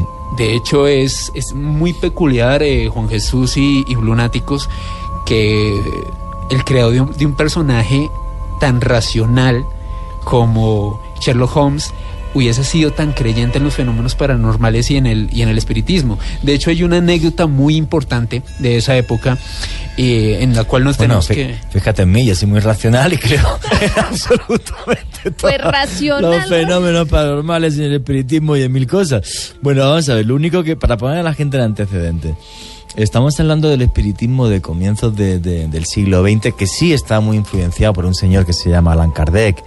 Y, y bueno, y se convierte prácticamente en una religión y tal, pero también se convierte en un show, ¿vale? Incluso los comienzos del espiritismo quedan muy en entredicho, que los hacen las hermanas Fox, que son las creadoras del espiritismo, donde se comunican con los espíritus a través de, a través de golpes. Y eh, yo soy de los que piensa que, que esos comienzos de- de- del espiritismo, pues bueno, pues, pues tiene una, una gran cantidad de verdad, pero había gente que sacaba mucho dinero, mucho billete con el espiritismo y pues claro, falseaban que, eh, vamos a ver, comienzos del espiritismo. Pues es que tú hablabas y en una mesa, pues eh, sí era un golpe y no dos golpes, ¿vale? Pues esa, ese tipo de comunicación. Entonces, claro, pues muchas veces se falseaba eso. O los famosísimos ectoplasmas, que es que de repente, pues de un, de un medium físico, pues salía una especie como de baba y tal, y que se creaba que era de, de sustancia fantasmal. Bueno, pues muchísimas de esas cosas obviamente pues eran eran eran fraude y, y eran simplemente un show que además se hacía eh, delante de mucha gente Alejandro De hecho, respecto a lo que dice Juan Jesús, hay una reflexión bastante interesante que me encontré dentro de la investigación sobre Houdini y es la siguiente. Eh, para la época, eh, si bien la iglesia trataba de, de combatir la razón eh, por medio de la fe, el espiritismo ofrecía eh, una prueba de la vida después de la muerte. Y recordemos que en, en esta coyuntura histórica era muy importante, estamos hablando de momentos previos o incluso en, en- en plena Primera Guerra Mundial, cuando muchos soldados, muchos jóvenes viajaban al frente y su familia no se enteraba de qué pasaba muchas veces hasta meses después, entonces comenzaban a ir a estas sesiones espiritistas para ver si podían contactar con sus familiares. Sí, bueno, incluso el espiritismo llega a modificar religiones, como por ejemplo, o crea religiones, como es la Umbanda en Brasil, que se basa también en, en el espiritismo. Entonces, el, el, eh, claro, pues, pues, pues es tremendo. Y un día haremos un programa sobre espiritismo y os comentamos todo con lujo de detalles porque es pues, un tema eh, enorme. Yo sí creo que los medium de, de repente pues son capaces de obtener ciertos mensajes del más allá. Ahora ya, claro, un diálogo total y absoluto con coherencia con un espíritu que falleció, pues tengo mis dudas, claro que Juan tengo. Jesús, y es que en esta época, pues lo que va a suceder es que va a haber un auge muy grande, sobre todo en Inglaterra y en, en toda Europa, Estados Unidos. en toda Europa. Y no era brutal. era en brutal. Brasil, Claro. por ejemplo, va enorme. va a haber un auge grandísimo y efectivamente muchos de los que son como Houdini al comienzo grandes creyentes se van a decepcionar y cuando se decepcionan se dedican a desenmascarar Claro. a los fraudes. Y ahí también cayó Arthur Conan Doyle, que fue esa... ¿Por qué fueron amigos? Porque era la búsqueda... También a Conan Doyle se le había muerto eh, la esposa, creo, y él buscaba la comunicación con ella y cuando se dio cuenta que, que le respondía a la medium, no, estoy bien, eh, abajo hay un vestido azul y nunca habían vestidos azules y son, son 100 pounds o son 100 libras y se dio cuenta que lo estaban estafando y Jaudini también, entonces dijeron vamos a desenmascarar a la mayoría de estos que eran los, los que estaban estafando en estas partes, ¿no? En el- en- Eh, de sí, hecho- pero Conan Doyle siguió creyendo en el espiritismo. Sí, ¿no? de hecho, Sí, eh, se pelearon por eso. Sí, Se de pelearon. hecho, Esteban y Juan Jesús, hay una anécdota muy interesante de 1922. Eh, Conan Doyle, de hecho, estaba seguro de que Houdini tenía poderes eh, paranormales. O sea, él realmente creía que Houdini era un superhombre. Y debido a, que él conocía el gran dolor que tenía Houdini por la pérdida de su madre, le propuso realizar una sesión de espiritismo con, en ese momento, su esposa Lady Doyle, quien era pues una, una medium. Hicieron una sesión en donde supuestamente esta señora Lady Doyle contactó a, su, a la madre de Houdini, a Cecilia Steiner, y le dio un mensaje. Este mensaje lo transcribió Sir Arthur Conan Doyle y se lo entregó a Houdini. Houdini se dio cuenta de que, que era un fraude, en efecto, por, por una razón muy básica, y era que su madre, Cecilia Steiner, solamente sabía hablar húngaro y alemán, y el mensaje estaba en inglés.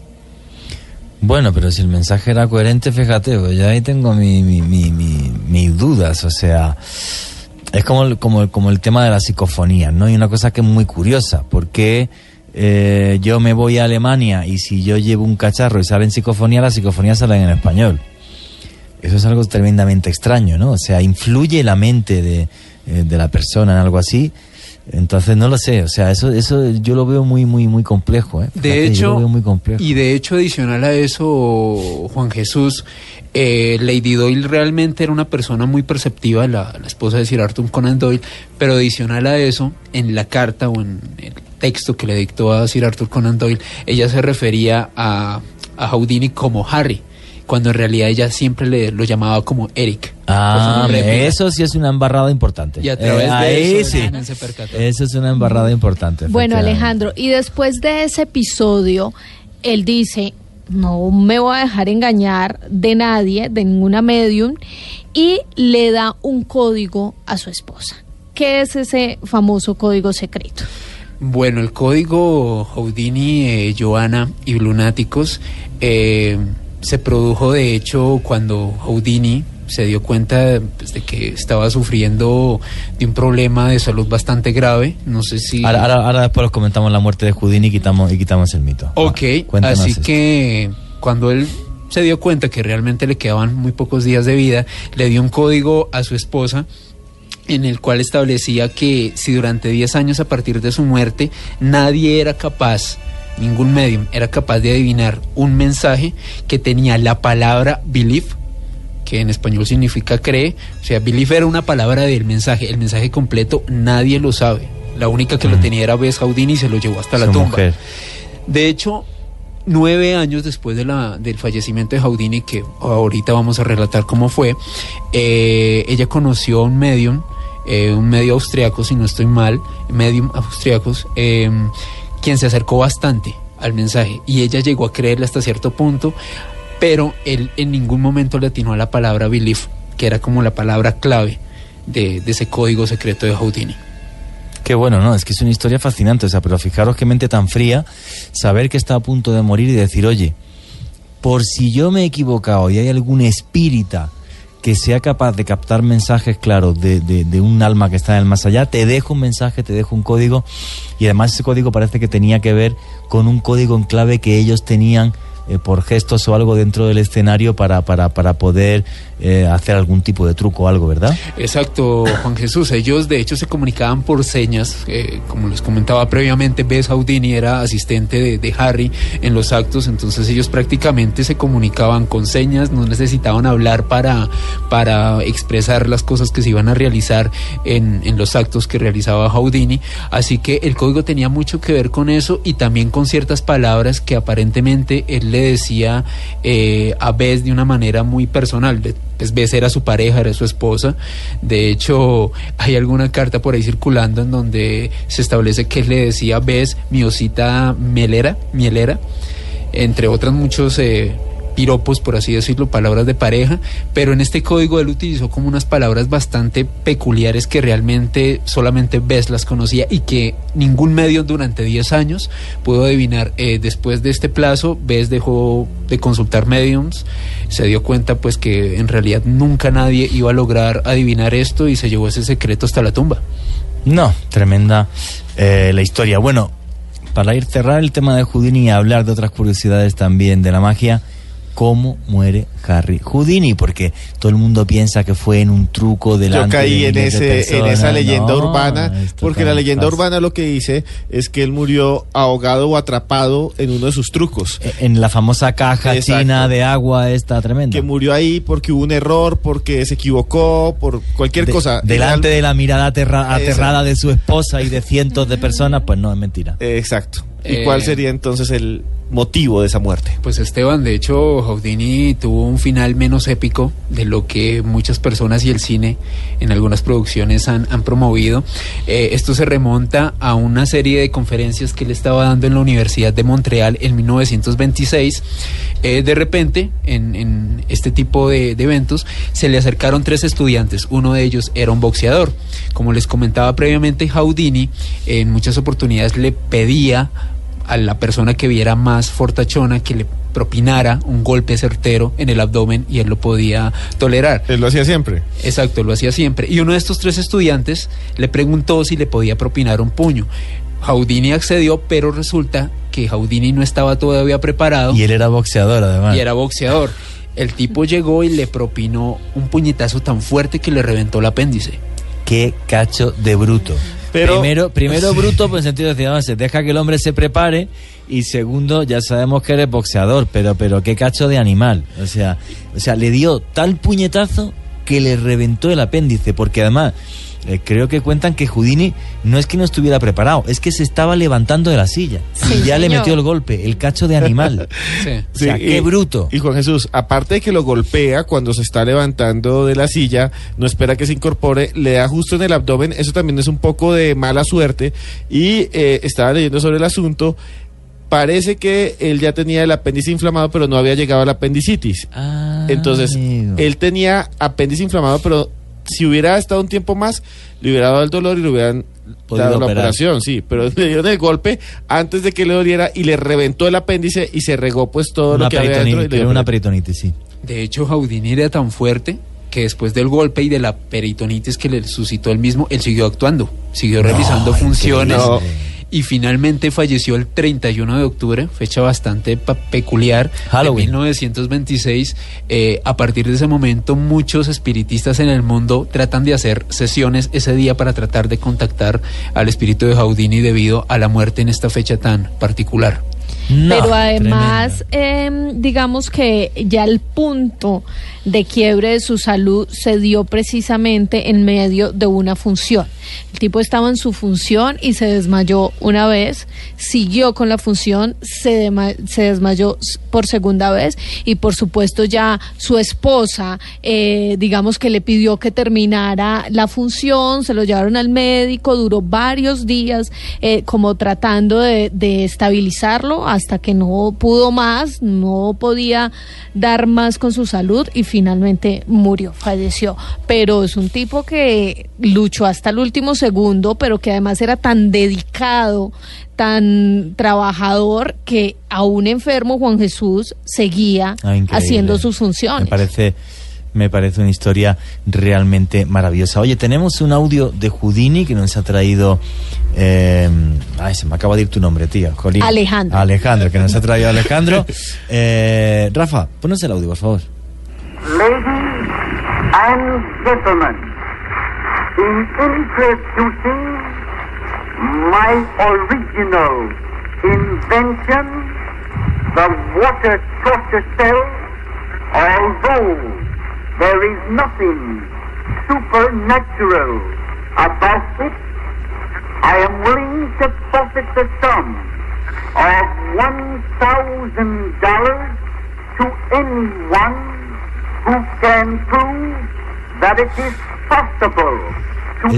Esta es la voz del gran mago y habla con una grandiosidad, grandilocuencia eh, tremenda. ¿Qué es lo que está diciendo Alejandro? Parecía político, Juan Jesús. Sí, va, no sé si, si habla con ese acento tan marcado como él era de origen húngaro y tal, si a lo mejor como aprendió inglés luego ya más tarde, pues... pues Se le nota se le un poquito, sí. Sí, en, en este mensaje, eh, básicamente, el gran Houdini estaba haciendo una presentación previo a una de sus actuaciones. En este mensaje decía lo siguiente, eh, señoras y señores, al presentar mi invento original de la celda de la tortura del agua, aunque no hay nada sobrenatural al respecto, estoy dispuesto a perder la suma de mil dólares a cualquiera que pueda probar que es posible obtener aire dentro de la celda de tortura cuando estoy encerrado en ella después de que se ha llenado de agua. ¡Wow! Uno de sus famosos retos, Juan Jesús. Pero es que es increíble cómo retaba a la gente, eh, y más con esas cifras que en aquella época que eran una barbaridad, en el sentido de decir, no es sobrenatural, pero si alguien me pilla el truco, si alguien ve cómo me llega el oxígeno, el aire, le doy mi... O sea, era, era, era puro marketing, era tremendamente inteligente. Supremamente visionario, Juan Jesús. Qué bueno. Alejandro, yo que- fabuloso. quisiera hacerle una pregunta que, que la dejé pasar cuando estábamos hablando de la niñez de Houdini.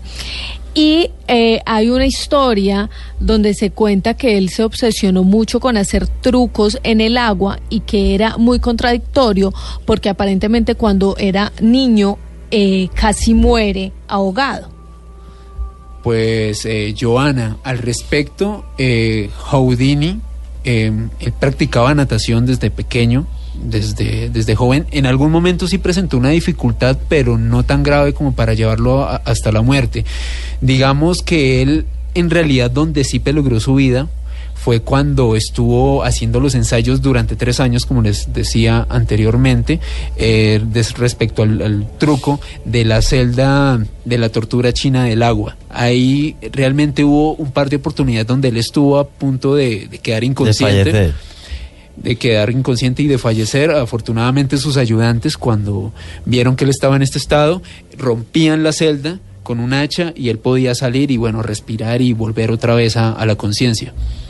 No, pero fijaros qué dedicación al ilusionismo y a la magia de, de ser capaz de jugarse la vida. Y Juan Jesús, una cosa que tal vez no sabemos o la mayoría de las personas no saben de Houdini es que también era piloto de avión. Sí, de También hecho, piloto de Piloto de avión y violó, y violó, sí, Violó. violó. ¿Violó ¿Qué a quién? Es la hora, es la hora. Lunática, le hace falta Ya, novia a Esteban Cruz. 51. Le hace falta. No, no, yo ya no sé lo que es 11 y eso. 51, hasta ahora Ya- ya empezamos no, a hablar Esteban, falta Yo ya no sé lo que es eso y ya no espero nada de mi vida. Pero entonces es una cosa muy sencilla. Los aviones, los aviones que él volaba eran de los aviones eh, de los primeros que se fabricaron y fue de los primeros. Y hay un dato interesantísimo que yo creo que usted lo tiene sobre Australia. Sí, eh, Esteban, de hecho en 1910 Houdini hizo el primer vuelo sobre cielo australiano a bordo de un aeroplano que se llamaba el Boeing. Eh, realizó un sobrevuelo de tres minutos y se convirtió, para los anales de la historia, en la primera persona en volar en, en Australia, en este caso. En cielo australiano. Exacto. Oye, hay, hay otro, hay otro mago muy conocido aquí en América Latina que fue una especie de Houdini en el sentido de lo famoso que se hizo que fue Fu Manchu, Esteban Cruz. Sí, señor, es que o sea, ¿se le puede comparar o no? Claro que sí, es que es más de América Latina. Vea, Fu Manchu fue un personaje que es muy Yo interesante. pensaba que era un personaje ficticio. Sí, efectivamente, hay una novela, una serie de novelas en el que Fu Manchu es el malvado, el- es el como el personaje antagónico de un detective, eh, ya ahorita les busco Sí, Randall, que es como una especie de jefe de las triadas chinas, de la mafia sí. china. Y, y además representa pues eh, eh, ese miedo que se le ha tenido en Occidente a eh, que China se vuelva como el gran imperio y domine el mundo, que siempre lo hemos tenido. Entonces, Luego te voy a hacer una pregunta de trivial sobre la mafia china. Sí, sí, sí. A ver, Y si- entonces- a ver si eres capaz de... y entonces, ¿qué sucede? Que eh, estas novelas se vuelven muy famosas y este señor es un mago, es descendiente pues de una familia de magos, es el, ya les digo el nombre, es el primogénito, le saca a los papás un montón de trucos y empieza a eh, actuar en Nueva York. Y en Nueva York conoce a Houdini. Y Houdini es eh, la única oportunidad, o de las pocas, en que él es ayudante de otro mago. Y él le ayuda a Fu Manchu a tener las cartas y tener la Houdini le mesa. ayuda a Fu Manchu. Sí, pero es que Fu Manchu en ese momento tenía como seis años. Entonces, Ah. no, en serio, tenía como seis años. Y después él creció, quedó con la fama de que era el único que Houdini le había ayudado a ser el ayudante, siendo como ayudante, y empezó a viajar por toda América Latina. Viajó por México, estuvo en Colombia dos veces, estuvo también en Brasil, en Argentina. Fu Manchu llegó a hablar cinco idiomas. Hablaba portugués fluido, español, inglés, alemán. Houdini también hablaba cinco idiomas. Sí, Eh, los magos en ese tiempo eran personas que eran muy Pero instruidas. Manchu era mexicano. No, Fu Manchu ¿De era, dónde era? eh, eh, ya le digo exactamente, él era inglés. Inglés. Era descendiente de ingleses. Y, y él se puso ese nombre, pero le fue muy bien, fue aquí, en América Latina. ¿Por qué? Porque aquí no venían los grandes magos. Los grandes magos, si acaso, iban a Buenos Aires una vez y ya. Pero este se la pasó, duró tres años, cuatro años viviendo en Buenos Aires. Es más, murió en Buenos Aires en Ajá. 1974. Y vivió en México cinco años y también hizo películas. Era la- el Houdini de América Latina en algún momento. Ajá. Era el gran Fu Manchu. Él Aunque también- no hacía escapismo, hacía otro tipo de Eh, truco. ¿Qué tipo de trucos Houd- hacía? Eh, Este eh. señor empezó haciendo una cosa que se llamaba eh, mentalismo o era un mago psíquico, decía él. Sí. Y al comienzo él, como Houdini, engañaba a la gente con trucos diciendo que podía leer la mente. Fue tanta la histeria de Fu Manchu en México que la mayoría de los mexicanos estaban convencidos de que él podía leer la mente, De que tenía poderes que sobrenaturales. tenía poderes, hasta que él dijo no y no le creían. Al final tuvo que decir no porque ya estaba creciendo el rumor y creciendo el rumor. Y dijo, no, soy un simple mago. Pero la gente no le creía y había gente que llegaba a la casa y le decía, lea por favor la mente de mi esposo a ver si realmente me es infiel y le doy tantos pesos mexicanos. Entonces el tipo ya dijo, no, yo no sé leer la mente y eh, es un show nada más. Y era muy bueno. Después trajo a América Latina lo que es brutal, que es por primera vez un manejo de las sombras chinas que casi nadie había hecho. Y hacía sombras chinas que son sombras con las manos Con la proyectadas sobre mano. una pared. Incluso él llegó a grabar cuatro películas en México. Las dos primeras le fue muy bien, las dos últimas fueron un fracaso, entonces le tocó volver a Buenos Aires, donde fundó academias de magos y los magos hoy argentinos aprendieron de Fu Manchu. Qué curioso. Ahora que, ahora que has dicho eso de entre usted a mi casa y le a la gente a mi mujer si es infiel o no, ¿sabéis a día de hoy cómo se le hacen los juicios de Dios en algunas tribus del norte de África No, señor. a las mujeres para ver si han sido infieles o no? Ni idea, Juan Jesús. Se coge la sartén del fuego y se le pone un segundo en la lengua. Ah, sí, y, se si, pela y se y le si cae. se le quema la lengua es que ha sido infiel. Y si no se le quema es que no. Pues ¿sabéis por qué? Perdonad mujeres del mundo que esto no lo hago con ninguna novia machista. ¿Sabéis por qué funciona ese juicio de Dios? Porque si estás nervioso no salivas y te quemas. Y si estás tranquila y relajada pensando que es Dios, bueno, Joa, tú, tú no sirves, tú no vales, tu marido puede estar tranquilo, no te preocupes. Pero si estás tranquila, salivas y ese segundo que está, que está la sartén en tu lengua, no se te quema. Sí, señor. Y- y esa- una, y- raíz, una razón fisiológica. Y en el código Hammurabi, antes de avanzar, el código Hammurabi estaba esa práctica de quemar la lengua para ah, saber en si el era código de. Hammurabi en antigua Siria, Incluso no sabía, la videos- primera ley escrita de la historia. Y, y se, le cola- se le colocaba una cuchara caliente en la lengua para saber si decía mentiras o decía verdad y después un vaso con agua y tiene que ver con la salivación. Sí, efectivamente. Efectivamente, si tú eres, es, es algo como el detector de mentiras antiguo. Muy bruto, era muy bruto. Y antes poco quiero decir algo de bruto, Fu Manchu. Fu Manchu se llamaba David Tobias Bamberg. Nació en Derby, en el Reino Unido, en 1904. Era inglés. Efectivamente hablaba cinco idiomas, como yo les dije. Y efectivamente, a los cinco años, llegó y hizo su primera presentación. Y su asistente fue Harry Houdini. ¿Qué querías decir, Alejandro? Eh, para regresar a- otra vez al, al gran A Houdini. me gustaría hablar sobre la mansión. Ahí va, verdad, en la mansión han pasado un montón de cosas extrañas. Cuéntanos, que faltan muy pocos minutos para terminar. Eh, Juan Jesús, esta mansión es propiedad de un destacado productor eh, a nivel mundial como es Rick Rubin, quien ha trabajado con agrupaciones como Slayer, Slipknot, System of a Down e incluso con nuestra compatriota Shakira. Corey Taylor, el cantante de Slipknot, relata que durante la grabación de su álbum Volume 3 de Subliminal Verses, algo así como volumen 3, los versos subliminales, eh, captó fotos de orbes en un termostato que estaba cerca al estudio, al lugar donde estaban grabando. Eh, el baterista Joy Jordison de la agrupación comentó que algunas puertas de las habitaciones se abrían y se cerraban durante la noche sin que nadie pasara a través de ellas.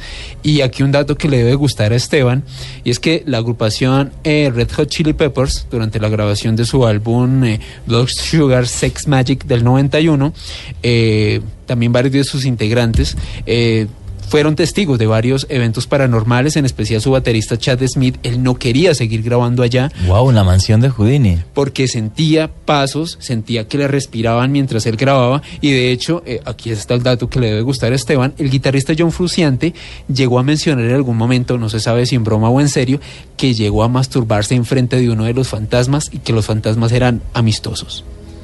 Qué interesante. Qué cosa es como unos, unos gasparines del porno. O sea, es como, como un gasparín del porno, como. No, no, no. ¿Cierto? Qué cosa más loca. Linda Carter. No entiendo. Miren, miren, ya el programa se va a acabar. Controlemos a Esteban porque hasta ahora Sí, ya, ya, se le da la enloquece, ya, se, locura ya empieza a total. echar de los perros Sí, a todas las lunáticas y nos baja la audiencia. Control- Vea que no, no, no, vea, por, por decir esas cosas ya no me hablan. Entonces, yo no le he echado los perros a ninguna lunática. Sí, ayer se lo echó a una. No, ¿Cómo se pero llamaba? es no que me no era lunática, Era que no era- ¿Cómo diseñadora así? ¿Usted gráfica. dijo que era lunática? Era, Sí. era guapa la chica. Bueno, sí, no sí. No nombre. engañe. Bueno, un saludo para ti. Bueno, en fin. ¿Quién? Gracias, boletas- Rafa, gracias. Pero fue tardío, fue tardío. Entonces, Ahora, ahora, venga, dilo. dilo. Vamos ¿Quién con las quiere? boletas, las boletas. ¿Quién quiere ir a cine este sábado 18 de marzo a las 10 de la mañana en Cine Colombia de Titán? Bueno, y las boletas le han tocado a Rafa por ahí un redoble. Los ganadores son.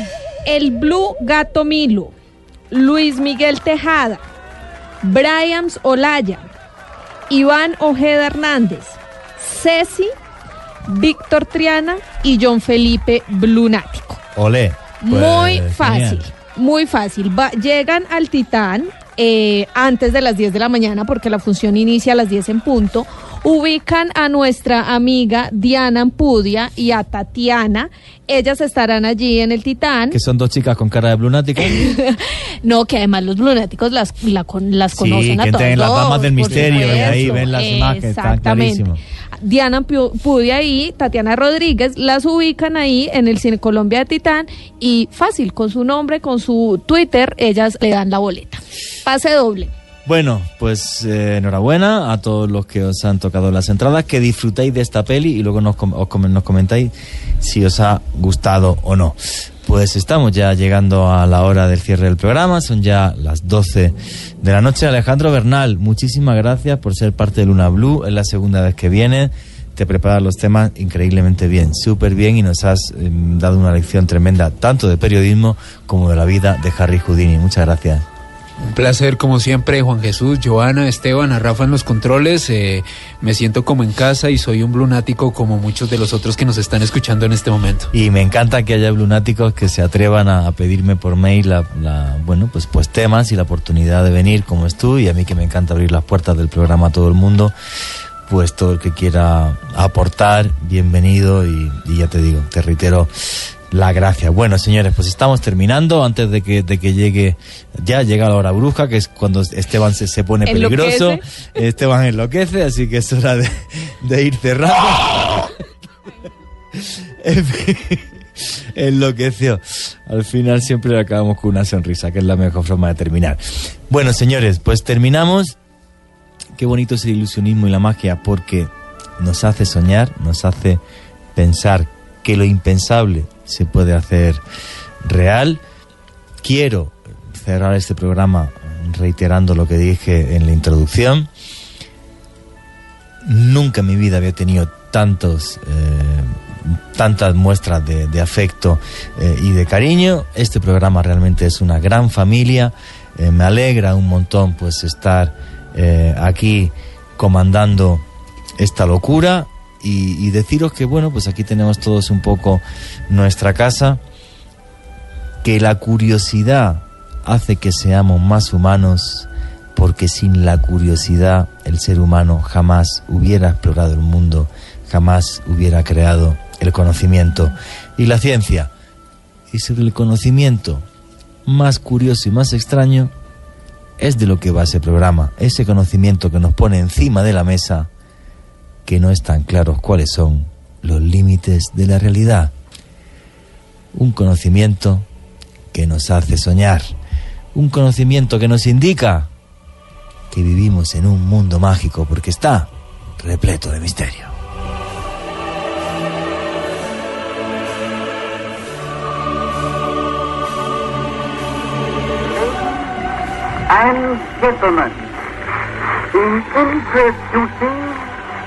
My original invention, the water torture cell, although there is nothing supernatural about it, I am willing to forfeit the sum of $1,000 to anyone who can prove that it is possible.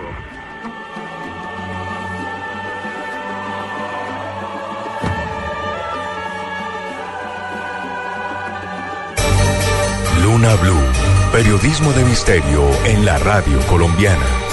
Luna Blue, de lunes a jueves a las 10 de la noche por Blue Radio, la nueva alternativa.